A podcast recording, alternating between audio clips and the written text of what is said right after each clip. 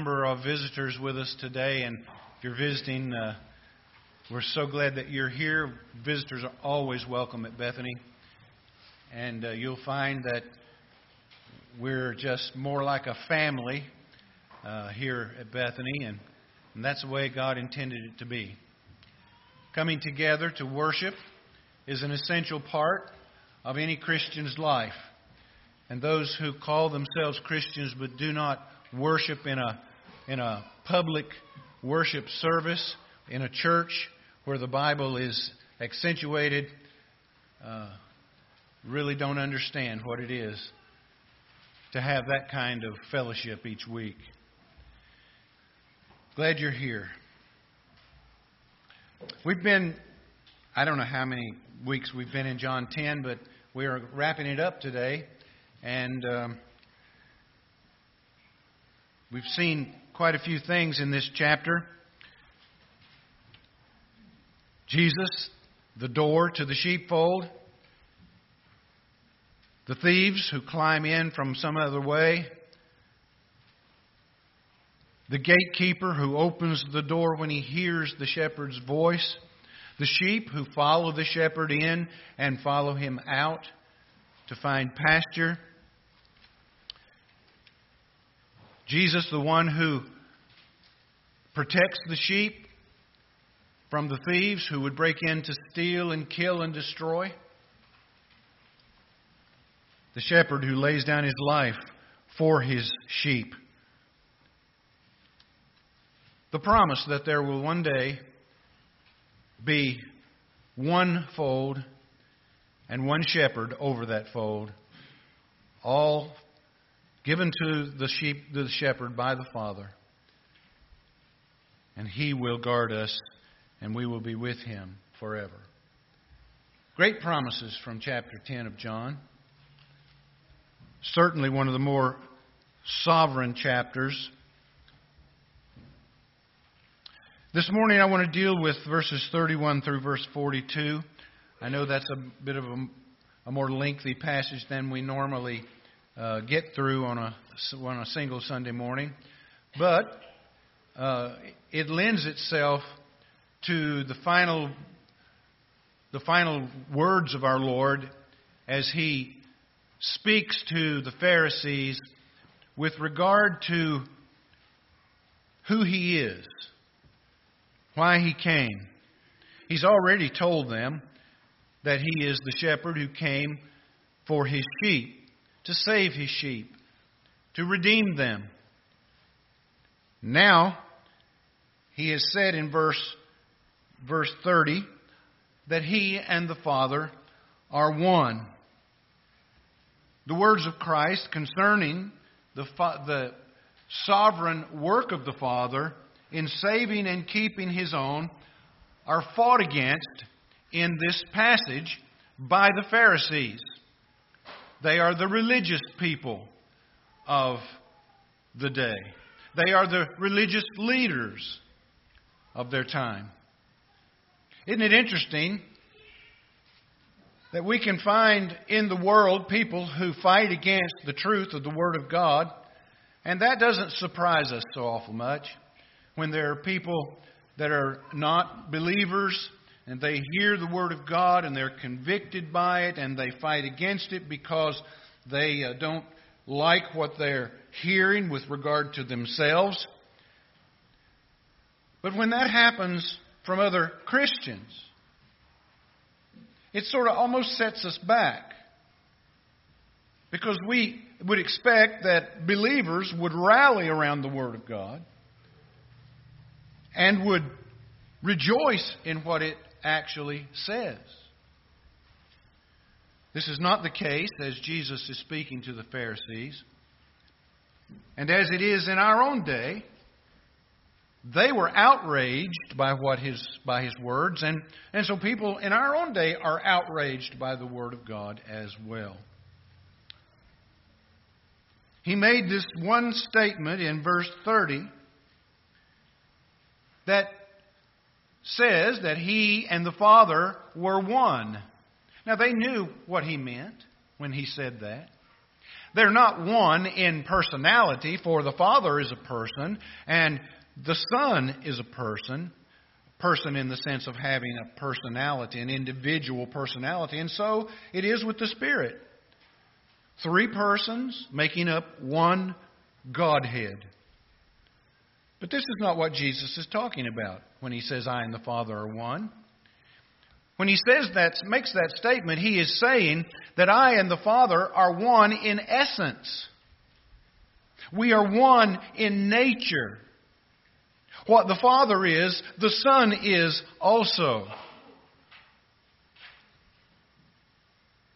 We find that he had stated this in his works in chapter 5 Verses 17 and 18, Jesus answered them, My Father is working until now, and I am working. This is why the Jews were seeking all the more to kill him. There's no mistake in what he meant. He's saying that I'm the same in essence as the Father. The Father works and I work. Whatever the Father does, I do. Making himself equal with the Father. And so it says in that last part verse 18 in chapter 5 that they were seeking the more to kill him because he was making himself equal with God. And so he was. He was God in the flesh, and he is still that. Now, we saw the same thing in chapter 8, verse 59, where they took up stones to kill him, and because he, he claimed equality with God, saying that he was the I am, the ego eimi, the I am of Exodus. There he escaped, and they could not find him. In every instance of their move to kill Jesus, it was almost always because of their, their perception that he was making himself equal with God. And if it were not true, he would have been the biggest liar that ever faced, put, put a foot upon the face of the earth. But it was true.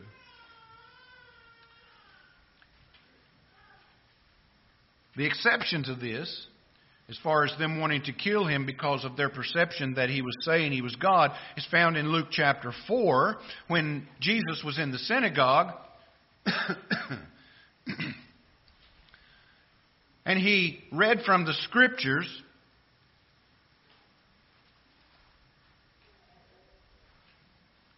And they, he read from the scriptures concerning the sovereignty of God in salvation.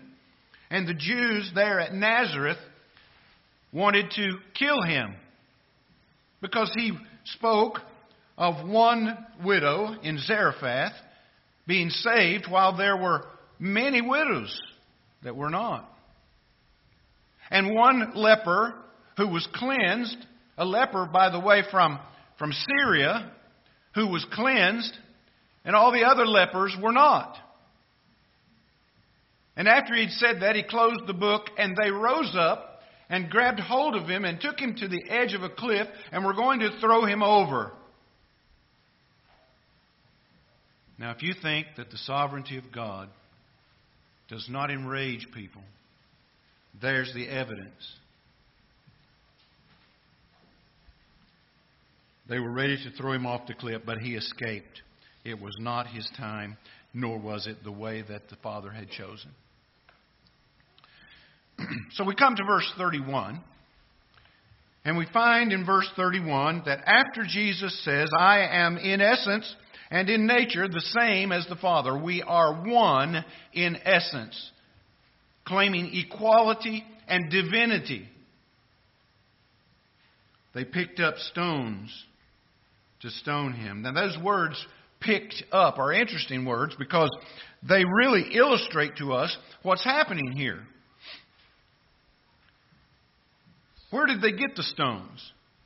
I mean, did they have stones Uh, just ready for stoning at any time? No, not specifically. But you have to understand that the temple was still in building, being built at this particular time. And so there would have been stones lying around everywhere.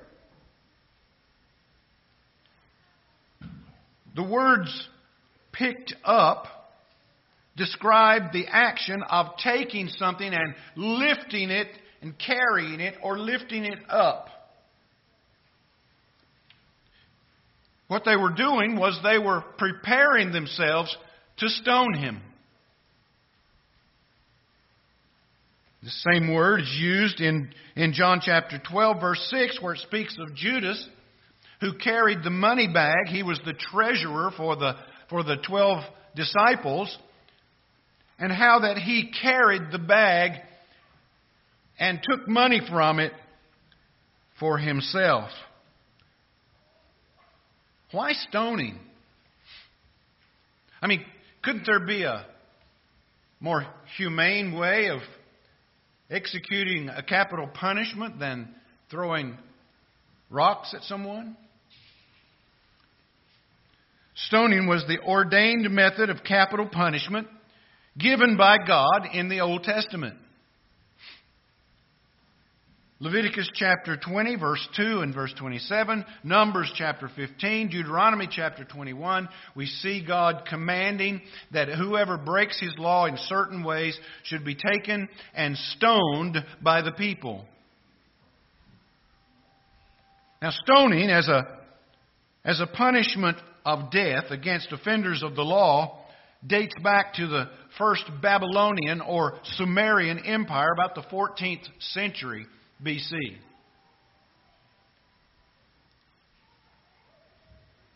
This method was used in every empire from that time and was common among the Egyptians. We see it in Exodus chapter 8, where,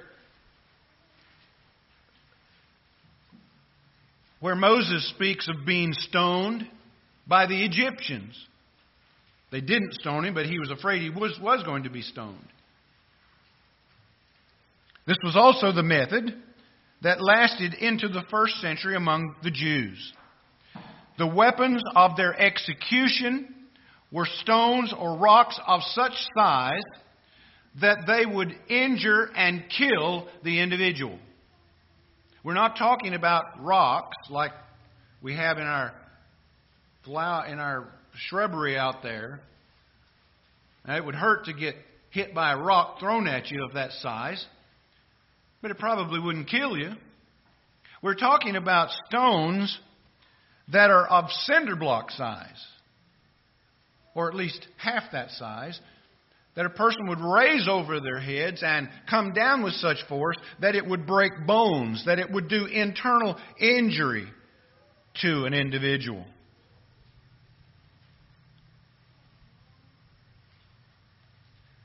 From their perspective, Jesus had spoken blasphemy, and he deserved or was worthy of death.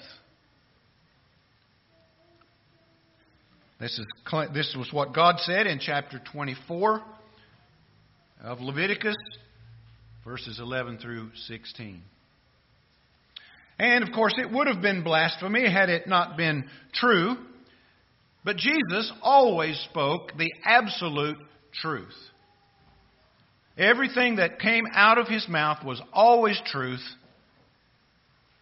and always substantiated by his life and his works. This is why he begins so many statements throughout the Gospels with the words truly, truly. They are equivalent of, I am telling you the truth.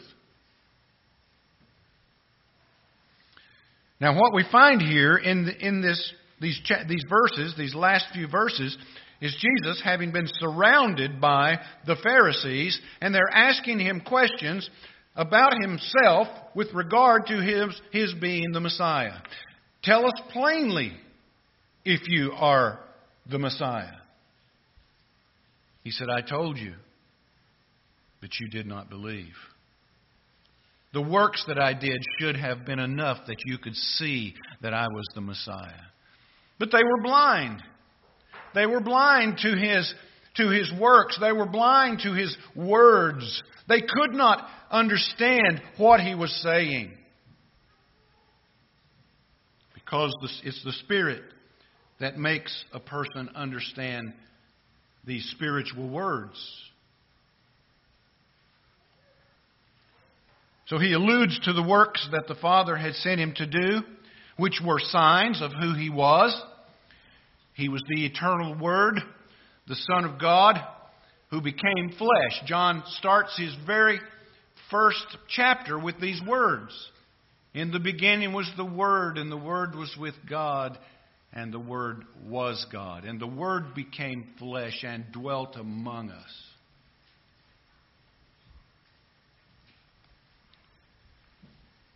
The works that Jesus did, Jesus characterizes as good works. Now, the word good means something that is beautiful, something fine, something handsome, or something useful. It is that which meets the high standards and expectations of appearance. Think of it. What would have been more glorious than a blind man being healed and able to see? What would have been more miraculous than touching a leper and the, and the leprosy disappearing. Or a woman who had been sick for 14 years, touching the hem of his garment and being healed of her disease.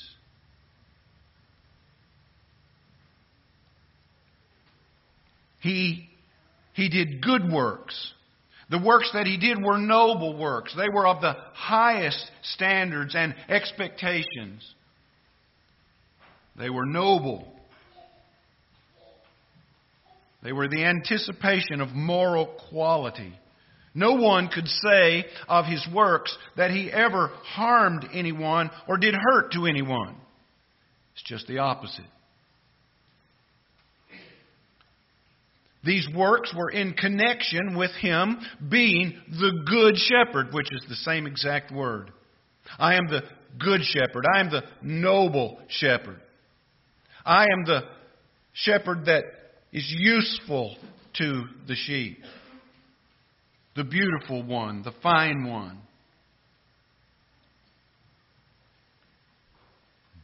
Why? Because the works themselves came from heaven.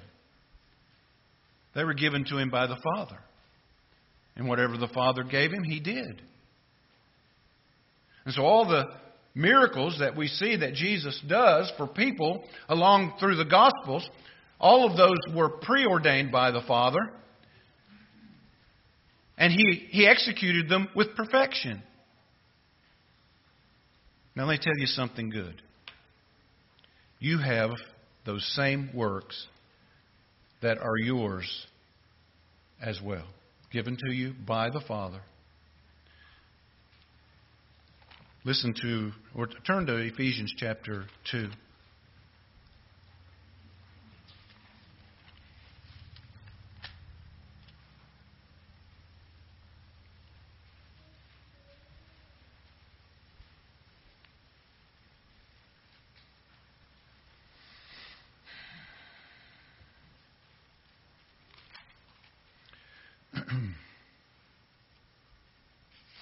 Notice beginning at verse 8. For by grace you have been saved through faith, and this is not your own doing, so that no one may boast. It's not a result of works, so that no one may boast. For we are his workmanship, created in Christ Jesus for what? For good works. You see, what we're doing is we're carrying on the good works that Jesus did, only without the miraculous effects. The works that the Father has given us to do, He set those works down in heaven before the world was created. Notice what He says, which God prepared beforehand that we should walk in them, that we should live in them. Same kind of works, good works, noble works, beautiful works, works that don't harm, but works that help, works that are useful.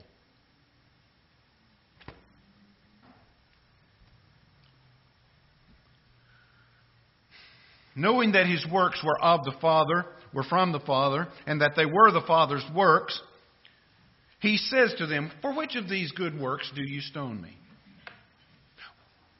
Why are you stoning me for these kind of works? Is more what he's saying. There was a kind of work that he was there a kind of work that would warrant that kind of punishment? Certainly not. They knew that they could not indict him on any of the works that he had done because all the works were good ones. So they said to him, It is not for good works, at least they recognize that his works are good. It is not for good works that we stone you, but it's because you, being a man, make yourself God. And he should have been recognized as God. He should have been recognized as Messiah and as the Son of God. Because that's exactly what he was. And he was worthy of their worship. Jews knew exactly what Jesus was claiming. He never attempted to correct himself and say that he was not the Messiah. He never backed up on what his claims were. He always kept on speaking the truth about himself and, and the Father and why he came. The Good Shepherd gives his life for the sheep. That's why he came. And that never backing up proved that his statement of being one with the Father was true. Now, at this point, Jesus quotes a passage from the Old Testament. Notice what he says uh, in uh, verse 34. Jesus answered them, Is it not written in your law? Now he's pointing the law to them. Why is he doing that? I'm going to talk about that here in a moment. Why, he says, it is is it not written in your law, I said, you are gods? What's he talking about? That is a very confusing statement if you don't know where it comes from and what it's saying. I want you to turn with me to Psalm 82 because Jesus is quoting here from Psalm 82, which is a relatively short psalm, only eight verses long, and we're going to dissect that psalm so that we can understand what Jesus is talking about when he says to them, Is it not written in your law, you are gods?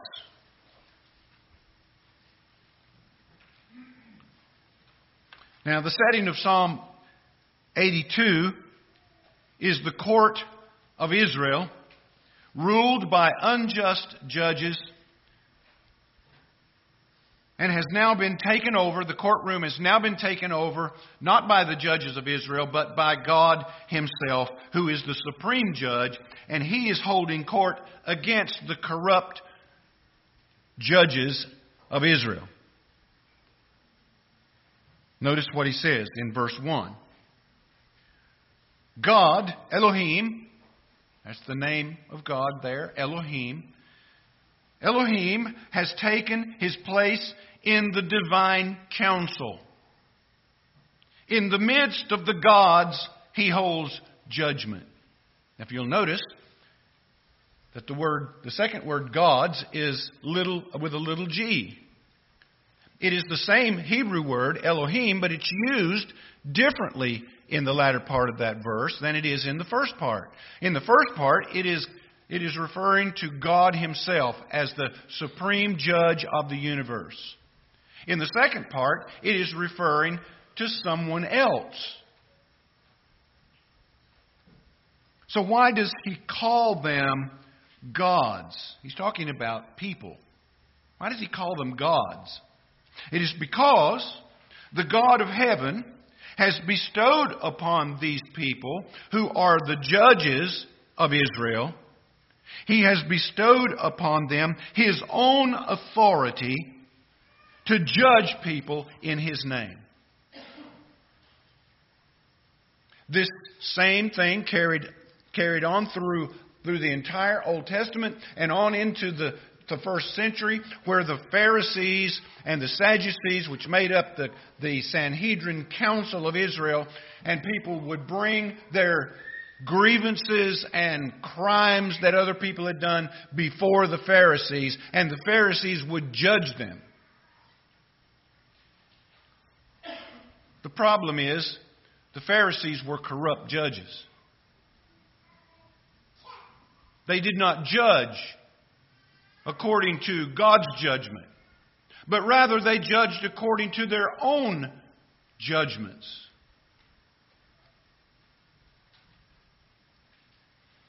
So he uses the word gods because they are, they are far less than the supreme judge, but he has given them authority to judge in his name. That's why it, the, the word gods and little g is used.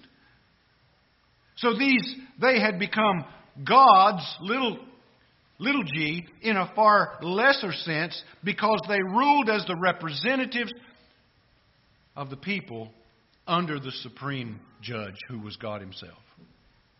That's why the word gods is used. Notice verse 2. He says, How long will you judge unjustly and show partiality to the wicked? Now, I don't know where your mind goes when you read those words, but my mind goes exactly to our judicial system today. And to our leaders and our judges across the land.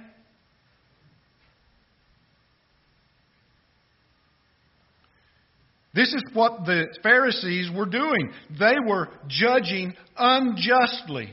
They were laying burdens upon the people that were, that were almost impossible to bear. They judged that which would accentuate themselves rather than justly before the people. Notice verse 3. He gives them what they should be doing. Give justice to the weak and the fatherless.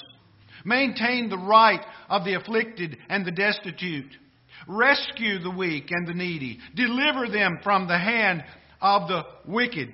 He's speaking to the judges themselves. The ones that are called gods Notice verse 5. They have neither knowledge nor understanding. They walk about in darkness. All the foundations of the earth are shaken. These judges had no spiritual insight. They had no, there was no possible way that they could judge according to the law or according to the scriptures because they had themselves only in mind.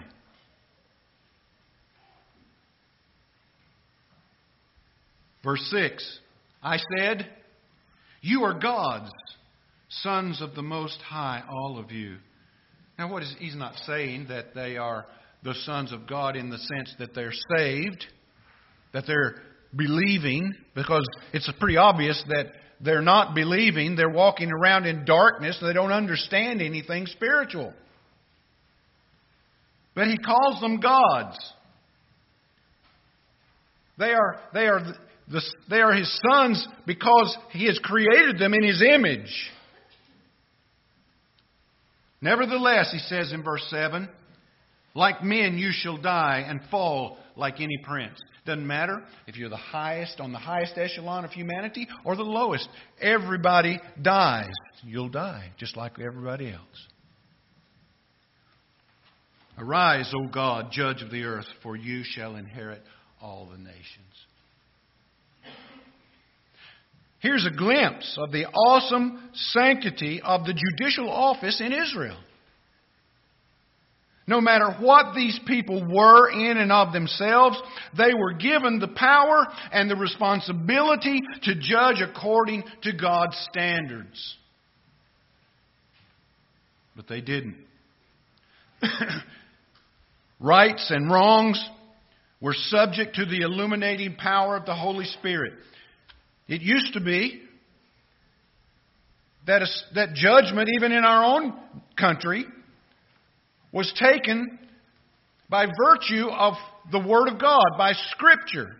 That's why there were so many Bible, Bible uh, statements and verses and things spread around Washington, D.C. in the beginning.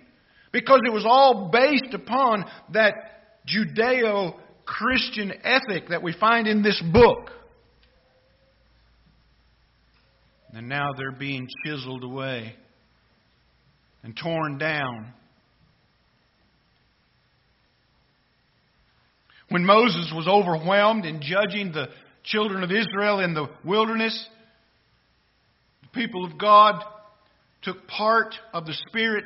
God took part of the Spirit that He had given to Moses to judge the people because Moses was just overwhelmed. He couldn't keep up with it all.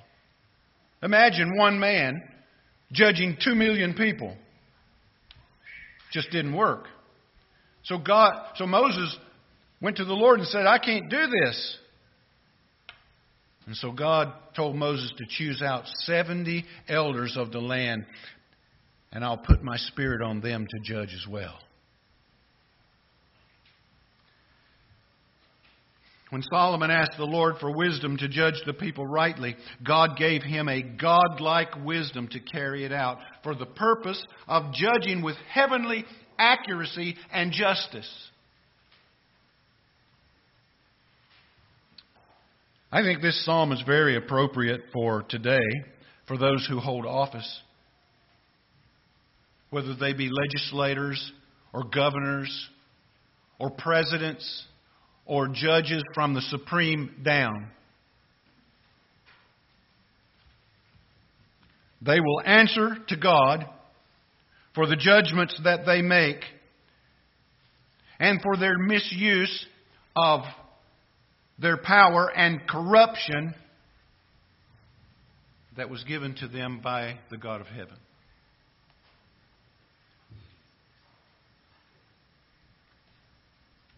When Jesus quotes this verse to them,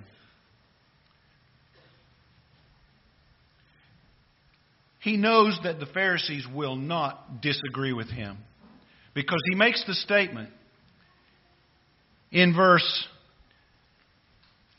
in verse 35 if he called them gods to whom the word of God came and the scriptures cannot be broken he makes that statement. The scriptures can't be broken. They would have agreed with that. There's no way that they are going to stand there and argue with him about what the scriptures actually say because they're, that's what they fall back on.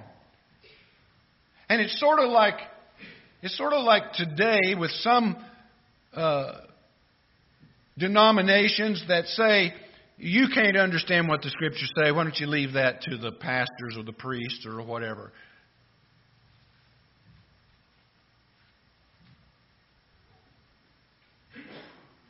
So they can't argue with it because they're the ones holding the high office of dignity as gods or as representative, uh, representatives of the Most High. That's what he says in verse 2. How long will you judge unjustly and show partiality to the wicked? That's what the Pharisees were doing. And in verse 5, you have neither knowledge nor understanding, and you walk about in darkness. Is that not descriptive of them? Is that not descriptive of our own day?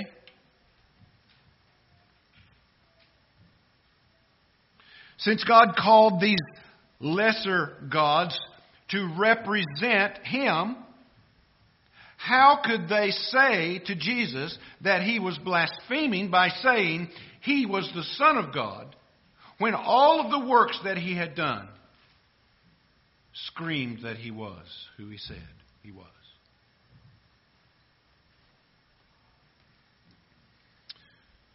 There is no alternative to his claim. For he has stated that all the essence and prerogatives of deity are in him. In other words, if mere men who were evil could be in some sense be called gods, how could it be wrong for Jesus, the one called and sent by the Father into the world and sanctified by the Father, how could it be wrong for him to be called the Son of God? That's what he's saying to them. They had no words to say after that. These Pharisees were merely the ones to whom the Word of God had come.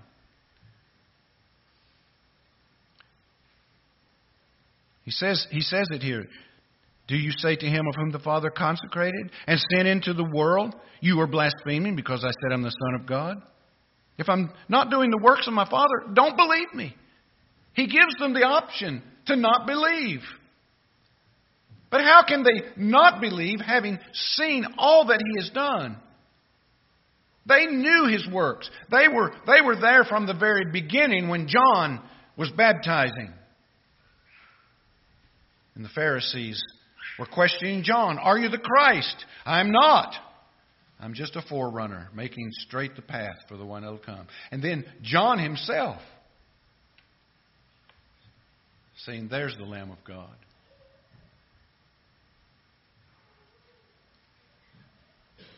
But Jesus himself was the very Word of God who became flesh and came from above. None of them could claim, as Jesus did, a relationship with the Father.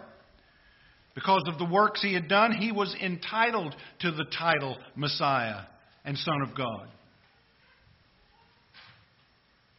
If there was ever anyone that, that showed who he was by his works, it was Jesus. The charlatans that we've seen in the past and even still today that are going about trying to say that they're this or that by doing these miraculous works they claim to do are all liars and hypocrites and they're they have no knowledge. They walk around in darkness. They're they're there only to fill their own bellies and to fleece God's people.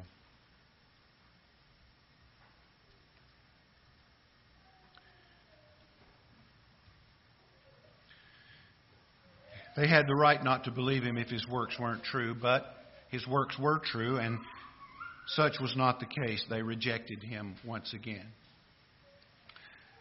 Now, notice verse 39. And again, they sought to arrest him. This is, they've done this before. They were never able to. Remember, at one time they sent the soldiers from the temple to arrest him, and, and the soldiers came back without him, and they said, Did you not bring him? And what did they say? Oh, no one ever spoke like this man. He has words that are just different from anything we've ever heard. We couldn't bring him in. And so Jesus, after they rose to stone him, Jesus escaped out of their hands. They, they we don't know exactly how he got away, but it was a supernatural escape. Just like before. When he'd walked through the crowd of them and they wanted to throw him over the cliff, he just sort of walked through them and they, they couldn't find him.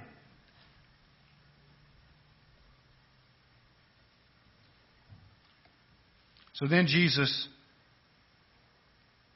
goes away across the Jordan the Lord's challenge had fallen on deaf ears as to who he was and what the Scriptures said. You know, I've been in ministry now for 43 years. I've learned a few things about people. It seems to me that the case is most of the time that when evil men parading as the people of God don't get their way, what happens is destruction and violence and hurt. It happens from the smallest groups to the largest. When fleshly desires reach their pinnacle, many times even the plainness of Scripture is disregarded or rejected.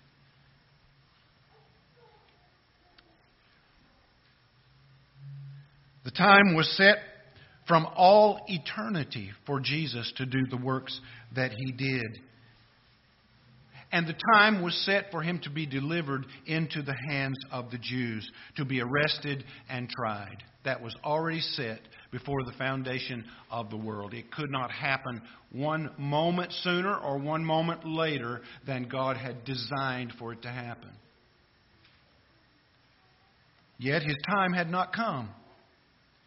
And so we see him miraculously, supernaturally escaping and in verse 39, they had given, apparently given up on the attempt to stone him and proceeded to arrest him. But as they moved to arrest him, he escaped supernaturally out of their hands. Now, when Jesus leaves Jerusalem, he goes across the Jordan where John had first been baptizing. You recall what happened there when John was baptizing in the Jordan River. And the people came to be baptized by him. John preached a message of repentance for the forgiveness of sin. And he baptized all of those who repented. Look, we don't baptize people who don't repent. We don't baptize people who don't understand the gospel, who don't understand what Jesus has done for them. and we don't baptize them if they haven't committed themselves to Him as their treasure. He becomes their treasure in their life. That's what baptism is for, that's what it shows. And so, the people found out that he was there. This was the place that John said, Behold the Lamb of God, which takes away the sin of the world. This was the place where two of John's disciples saw Jesus and heard John say that and followed him. This was the place where, where Philip found Nathanael and brought Nathanael to him, and Nathanael said, You are the Son of God.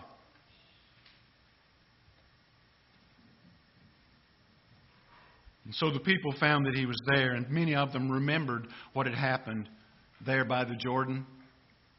And they came out to where he was. And many of the crowds, it says, many in the crowd believed on him. They believed. What we see in chapter 10 is the next to the last rejection of Jesus as the Messiah. They should have hailed him as the king, and they did as he went into Jerusalem. Hail to the king of, Israel. But that didn't last very long, did it?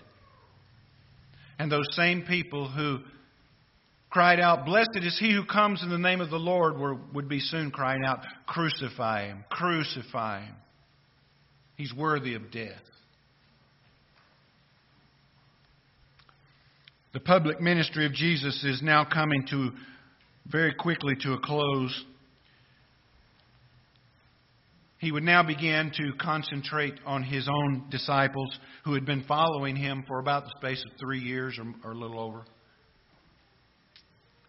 Just a couple of months into the future, and he would be brought up on charges and executed, not by the Jews, but by the Romans. Because the Jews didn't have the authority to execute people. That was the Romans that did that. And the Romans could give them permission. But Jesus was not to be stoned. He would be hanged upon a tree because cursed is everyone who hangs upon a tree.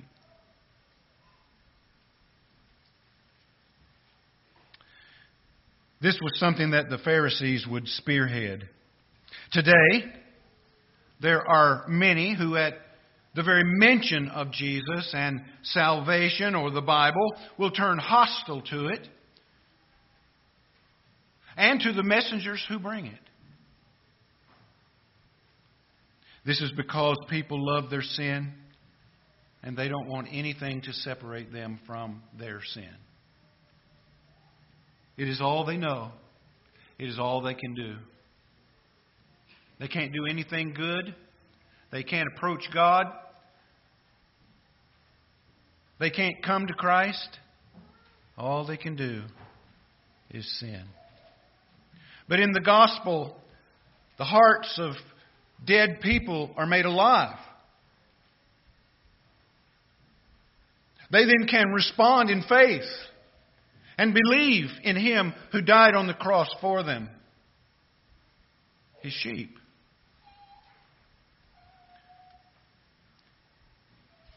But even as these things are true, there are those who hear the Word of God and repent of their sins, and to them, God gives the right to become the children of God. I know a lot of you this morning, but I don't know all of you. And I say to you, now is the time for salvation. Today is the day. If you will hear his voice, harden not your hearts. If you hear the message of the gospel, repent and believe in the gospel. For salvation is today, and it may not come tomorrow. You may not be here tomorrow. Boast not yourself of tomorrow. You don't know what a day will bring forth.